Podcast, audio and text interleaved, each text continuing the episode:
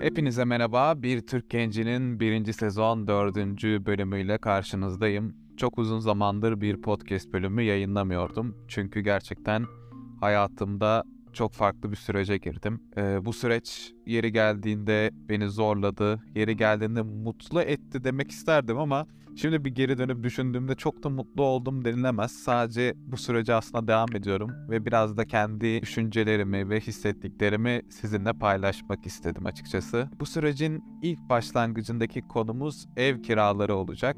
Ee, ben 22 yaşında bir Türk genciyim aslında bildiğiniz üzere ve 22 senedir kendi ailemin evinde kalıyorum. Belki yıllar yıllar öncesinde insanlar 18-19 yaşında çok daha fazla evlenme oranları bulunduğunda kendi evlerine çıkıp hayatlarını kurdular. Açıkçası benim ailem de bu sürecin bir ortağı. Benim dedelerim de, anneannem de, babaannem de bu süreci yaşamış insanlar. Ortalama 18 ile 22'si arasında evlenip kendi evlerine çıkıp kendi düzenlerini oluşturmaya başlamış insanlar. Ve daha da geçmişe baktığımızda ekonomik olarak da bu kadar problemin olmadığını düşünerek çok daha fazla da çocuk yapmış insanlar diyebilirim. Hani hem anne tarafında hem de baba tarafında 7 kardeş olmalarından bunu anlayabiliyorum. Ee, günümüze dönecek olursak şu an benim 22 yaşındaki bir birey olarak üniversiteden de bu arada mezun oldum e, Haziran ayında. E, hani üniversite okumuş ailedeki tek aslında birey benim. E, bu güzel bir başarı olarak gözükebilir uzaktan. Lakin mezun olduktan sonra hayatına ne kattı diye soracak olursanız aslında çok da bir şey göremiyorum. Sadece CV'nize eklenen bir tane daha parça diyebilirim. Hani belki topluluk arasında iletişim tasarımından mezun oldum dediğinde dediğinizde daha fazla bir ilgisi ilgi duyuyor insanlar. Merak ediyorlar. O bölüm nedir? içerikleri nelerdir? İşte anlatıyorsunuz. Yelpaze bir bölümdür diyorsunuz. İşte her yere aslında evrilebilirsiniz diyorsunuz ama hayata baktığınızda aslında evrilemediğinizin de bir yandan farkına varıyorsunuz. Neyse ona birazdan değineceğiz. İlk konumuz dediğim gibi ev kiraları. Ee, ben aslında kendi evime çıkmak istiyorum bir yandan. Bir ev arayış sürecime de girdim. Yaklaşık aslında daha mezun olmadan önce bakmaya başladım. 70 günlük bir staj deneyimim oldu mezun olmak için. Bu staj deneyimim içerisindeyken ev fiyatlarını ve kiralık fiyatları tabii ki bakmaya başladım. Ee, ilk baktığım zamanlar aslında yaklaşık 5000 liraya intihar banyolu olmayan evler bulabiliyorduk. İntihar banyolu neden diyorum? Çünkü çoğu ev hele hele İstanbul'da tabii ki ben bakıyorum ikametgah ettiğim için çok büyük paralara çok kötü evler oluyor ve utanmadan da gerçekten bu evleri koyabiliyorlar sahibindene. Hani eve bakıyorsunuz diyorsunuz ki hani burada bırakın belli bir hayatınızı geçirmeyi, hayatınızın belli bir noktasını burada geçirmeyi hani bir gün bile geçirseniz o ev sizi mutsuz edecek. Çünkü banyosuna bakıyorsunuz. Her yer çok kötü. Baya hani girmek istemezsiniz ya. Hani duş almak istemezsiniz. Tuvaletinizi yapmak istemeyeceğiniz hani bir tasarım, bir yaşanmışlık mı denir? Artık şeye uğramışlar yani. Savaş görmüş gibi banyolar oluyor. İşte rutubeti oluyor evlerin. Odaları güneş almaz. Hani hava almaz. O, hani güneşi bıraktım. Hani havanın girebileceği bir odaya cam yok mesela anlatabiliyor muyum? evin içerisinde gizli bir sığınak bölmesi gibi yani. Savaşlarda nükleer bomba atıldığı zaman gidip saklanabileceğiniz bir oda olarak satsalar amenna diyeceğim gerçekten takdir edeceğim ama o türde de olmuyor bildiğiniz üzere işler. Ve böyle evlere uçuk fiyatlar istiyorlardı açıkçası. İlk baktığımda 5000 bandına hani gelene kadar 5 hani şöyle söyleyeyim biz aile evinde şu an bu aya kadar 1700 TL'ye kalıyorduk. Yaklaşık e, 6-7 senedir bu evdeyiz. Daha bu ay 2500'e çıktı kira fiyatımız. Orada karşılaştırma yaparsanız bir anda 1700 liraya 2 artı 1. E, çok da güzel bir evde mi kalıyoruz? Hayır ama gayet hoş bir banyosu. Hani bir çocuk odası.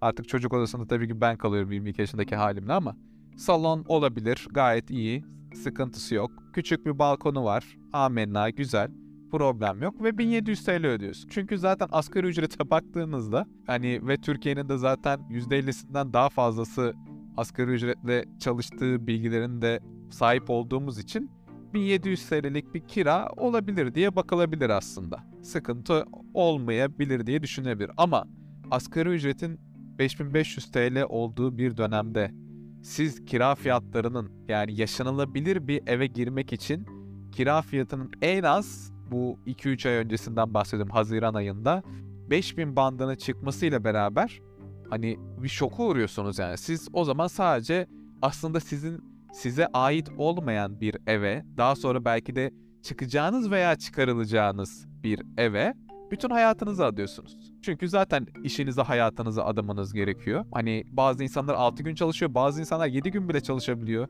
hizmet sektöründe ve yoğun tempolarda çalışıyoruz hani biz Türk halkı olarak bazı hani gurbetçi Almanları veya farklı ülkelerden gelen kişileri görüyorum. İşte Türkler çalışmıyor canım vesaire. Hani onların çalıştığı da iş mi?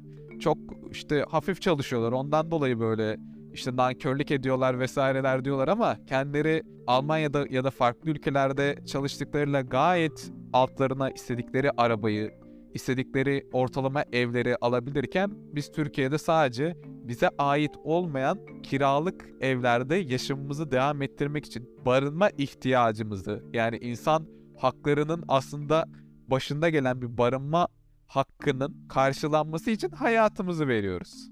Ya da gençliğimizi veriyoruz şu an yani. Öyle söyleyebilirim ve bu Haziran ayında 5000 liraydı. Ee, ben yakın zamanda tekrardan baktığımda bu ev fiyatlarına açıkçası ortalama 6000 ve 7000 arasında olduğunu söyleyebilirim. Gerçekten oturulabilecek minimum düzey bu arada. Hani 6000 7000 dediğim şeyi yanlış anlamayın. Gidip de 3 artı 1 vesaire değil. Benim baktığım 2 artı 1 1 artı 1 ortalaması. Hani hep şey düşüncesi de var İstanbul'da oturmayan kişilerde. Hani 1 artı 1'e çıkarsınız ya paranız yoksa vesaire de 1 artı 1 ile 2 artı 1'in o kadar az bir farkı var ki artık yani. Bildiğiniz hani orta sınıfla daha az kazanan sınıfın, alt sınıfın birleştiği gibi son yıllarda. Bu 1 artı 1 ile 2 artı 1 de birleşti diyebilirim yani. Gerçekten. Ve şöyle bir problem de var. Tabi diyoruz ki tamam 6000 verdik diyelim. Artık asgari ücretin de daha fazlası bu arada. Daha güncellenmedi. Şu an 30 Ekim'deyim bu podcast bölümünü e, çekerken.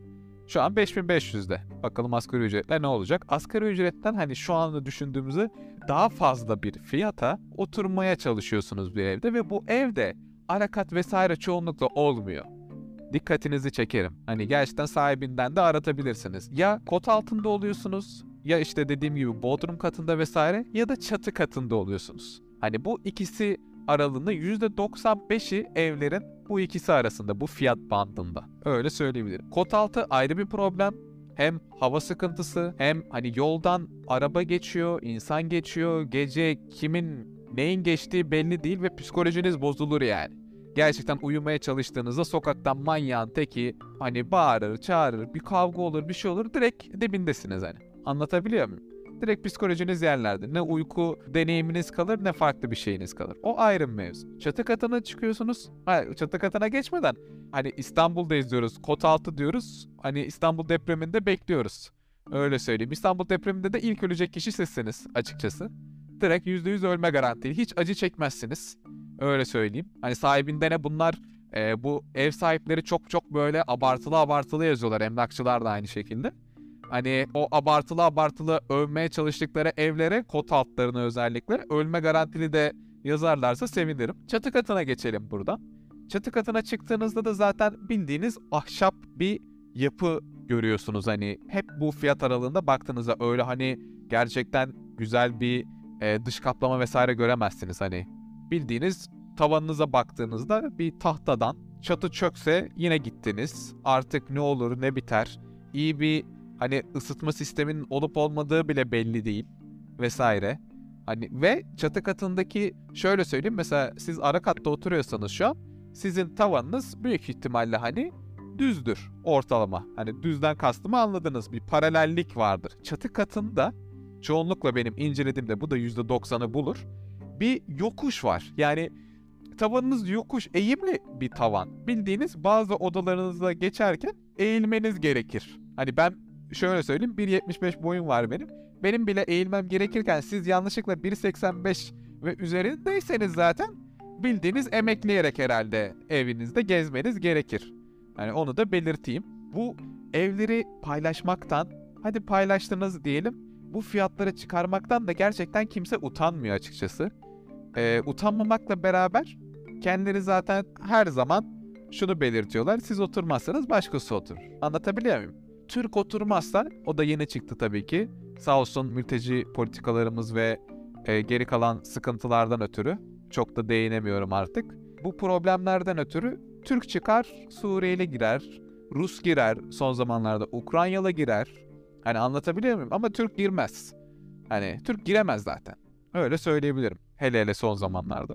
Onu geçtim. Bakın yani bu fiyat aralığındaki bu problemlerin aksine yani devamında daha doğrusu bir de bu eve giriş süreciniz var. Hani öyle 6 bin lira kirayı gördüm. Aa güzel ben 6 bin lira veririm buraya deyip giremiyorsunuz. Neden giremiyorsunuz? Sizin sahibinden arattığınız evlerin bu fiyat aralığındaki evlerin %95'i emlakçılar tarafından konuluyor. Bu emlakçılar tarafından konulması demek emlakçı payının olması demek. Emlakçı payının olması ne demek diye sorarsanız siz 6 bin liraya bir ev bulduysanız girişte emlakçıya da bir 6 bin lira veriyorsunuz ekstra. Onu da geçtim. Emlakçıya verdiğinizi de geçtim. Son zamanlarda çok popüler olan iki depozito alma türedi ev sahiplerinde. Yani siz 6 bin lira zaten asgari ücretin üstünde bir fiyat vereceksiniz. Hem de eve girerken de iki depozito ücreti vereceksiniz. Hani bu yurt dışında depozito ücretine aslında şey olarak da bakılabiliyor. Aa işte biz evden çıktığımızda zaten bu parayı geri alabileceğiz. Bu problem yok. Yatırım gibi düşünülebiliyor vesaire ama Türkiye'de depozitosunu geri alabilen gerçekten ben 100 kişiye hani iletişime geçtiysem gerçekten bir elin parmağını geçmez yani depozitosunu geri alabilen. Çünkü ev sahibi diyor ki şunu da şunu yapmışsınız. Şuraya şu olmuş duvarın bilmem ne boyası bilmem nesi falandır filandır. O ev sahibi size depozitoyu vermeyecek kısacası. E siz ne oldu? 6 bin liralık ev mi buldunuz? İki tane depozito şey yaptınız verdiniz 18 bin. E bir tane de emlakçı payı verdiniz oldu mu size 24 bin? 24 bine hani o dediğim ilk başta saydığım problemle bir eve çıkabiliyorsunuz 24 bin TL'ye. Siz yeni evlenmiş olabilirsiniz ya da benim gibi hani daha yeni mezun olmuş bir kişi olabilirsiniz. Sizin ev eşyanız vesaire bir şeyiniz yok. Bu eşyalar için de bir para gerekiyor. Hani geçenlerde baktım daha bir bulaşık makinesinin en düşük segmentleri hani 7000 8000'den başlıyordu. Öyle söyleyeyim. Hani sizin bulaşık makinenizden koltuklarınıza hani yatağınıza yatak almanız gerekiyor ya da baza bir şeyler almanız gerekiyor yani. Anlatabiliyor muyum? Onun için de şu an imkansız. Hani bir Türk gencinin, yeni mezun olmuş bir Türk gencinin eve çıkmasıdır. Ya da yeni evlenmiş bir insan yani bir çiftin nasıl çıkacağını ben çok merak ediyorum. Ve bu hani bu büyük bir problem ama gündemimizde çok fazla duyulmuyor. Sadece gençler ve belli bir kesimdeki insanlar az çok belirtebiliyor. Neden biliyor musunuz? Çünkü bizim ailelerimiz, bizim büyüklerimiz aslında zamanında böyle kiralık evlere kendileri otururlar. Daha şanslı olanlar zaten kendi evlerini aldılar. Onlar durumdan hiç haber değil. Yani onları zaten es geçiyorum. Onlar polyanacılık oynuyorlar açıkçası. Hadi kiralık oturanları da şöyle söyleyeyim. Zaten bundan yaklaşık hani rahatından 3-4 sene önce bir kiralık eve giren insanlar da bu durumdan haberdar değil. Çünkü şu an oturdukları eve benim şu an aile evimdeki de olduğu gibi ücreti 1700-2500 aralığında. Hadi taş çatlasam 3000 lira diyeyim. O aralıkta bir fiyat veriyorlar. E bu da onlar için sıkıntı çok da fazla olmuyor. Anlatabiliyor muyum? Yani 6000 7000 bildiğiniz hani iki katını vermiyorlar açıkçası bari diye düşünüp kendi geçimlerini öyle sağlıyorlar ve bizim Türk halkında şöyle bir problem var. Ben nasıl yaşıyorsam, ben iyi yaşıyorsam, ben kendimi geçindirebiliyorsam az çok herkesin öyle olduğunu düşünüyor. Anlatabiliyor muyum? Hani daha kötüsünü düşünmez. Ben bunu ben böyleysem en kötü bu sudur zaten. Hani anlatabiliyor muyum? Daha kötüsü olmaz canım. Vesaire diye bir hani empati yoksunluğu da var bizim Türk halkımızda açıkçası. E bundan dolayı da ne oluyor? Bizim büyüklerimiz, bizi yönetenler aslında şu an siyasi arenadaki hani zaten baktığımızda kesimlerin %99'u hani zaten 30-40 yaş üzerindeki insanlar. Hani onların altındaki insanların da bazı örnekteki olduğu gibi Rümeysa neyse gibiler zaten nerelere aslında peşkeş çektikleri belli. Hepimiz de bunun farkındayız. E bundan dolayı da bu sıkıntılar gün yüzüne çıkmıyor. Çok isterdim ki bir reset atmak. Yani herkes evinden çıksın ve şu anki durumla, şu anki ekonomiyle herkes yine bir ev bulmaya çalışsın kiralık vesaire. Hani o zaman belki de bazı şeyler değişirdi.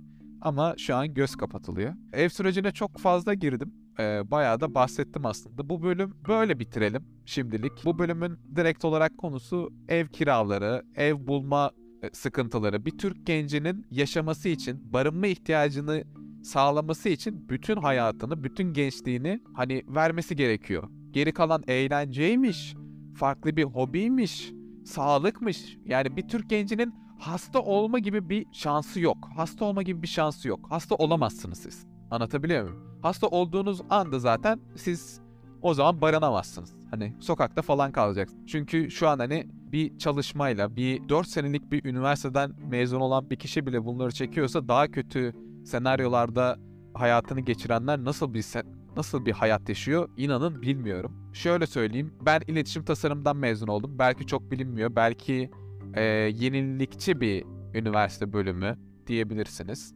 Daha iyi senaryolarda hani ilk atıyorum 10 bine giren kişiler mesela hani doktorlar, mühendisler de farklı değil. Emin olun. Yani onlar da gerçekten çok büyük ücretler almıyor benim gördüğüm kadarıyla. Zaten atanma olayları öğretmenlerin vesaire çok ayrı bir problem. Yeni yani siz şu an Türkiye'de gençseniz hani yaşama gibi bir şeyiniz olmayacak. Siz aile evine mahkum kalacaksınız. Anlatabiliyor muyum?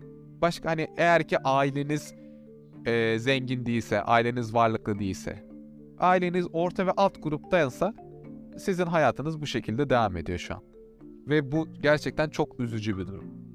Onu bahsetmek istedim size. Ah, beni dinlediğiniz için teşekkür ederim. Biraz ee, dertli bir podcast bölümü oldu ama hayatımda şu an çoğu Türk genci gibi aslında böyle dertle geçiyor. Bu bölümü de böyle sonlandırmak istiyorum.